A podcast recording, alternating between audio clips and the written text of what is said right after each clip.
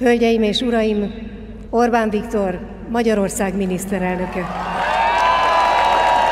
Vorwärts, Ungarn. So wird Viktor Orban angekündigt, der regierende Ministerpräsident Ungarns. Vor Zehntausenden Anhängern aus dem ganzen Land nutzt er die patriotischen Gefühle, die jedes Jahr aufkommen, am Nationalfeiertag.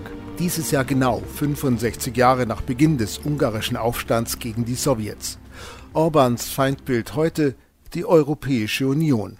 Wie erwartet, seine Attacke. Brüssel ma úgy beszél, és úgy viselkedik velünk és a lengyelekkel. Brüssel redet und verhält sich gegenüber uns und Polen so, wie man es mit Feinden tut, ruft Orban.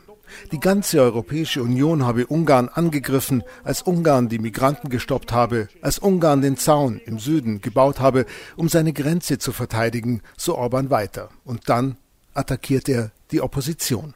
Azon versenyeznek, melyikük lehet majd Brüsszel Sie konkurrieren doch nur gegeneinander, wer hier in Ungarn Statthalter von Brüssel sein könnte. Dafür würden sie sich mit dem Teufel verbünden.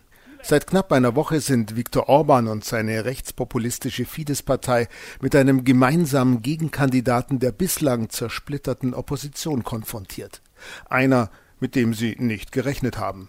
Peter Markisai ist der Herausforderer, konservativ, katholisch, siebenfacher Vater, Bürgermeister einer knapp 50.000 Einwohnerstadt im Süden Ungarns, die lange stabile Fidesz-Hochburg war. Diesen Wahlerfolg gegen Fidesz will Markisai im nächsten Frühjahr ungarnweit wiederholen. Eine gigantische Herausforderung, wie er auf der Kundgebung der Opposition sagt, ebenfalls in Budapest, zwei Kilometer weiter.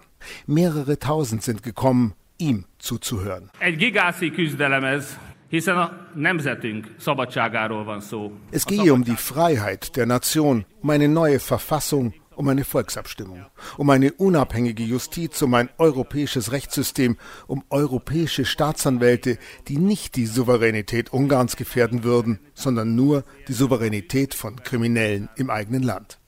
Marquis wirbt mit einem demonstrativ europafreundlichen Kurs, den er einschlagen würde, würde er nächstes Jahr gewinnen. Und der Konservative wirbt für sich mit liberalen Ansichten. Ungarn solle ein liebenswertes Land sein, in dem weder Hautfarbe noch Abstammung entscheidend sein dürften, ein Land, wo sich Homosexuelle offen bekennen dürften, ohne Nachteile fürchten zu müssen. So Marquis Die regierende Fidesz-Partei tut sich sichtbar schwer mit einem Kandidaten, der sagt, er lebe genau die Werte, die Orban nur vorspiegele zu vertreten.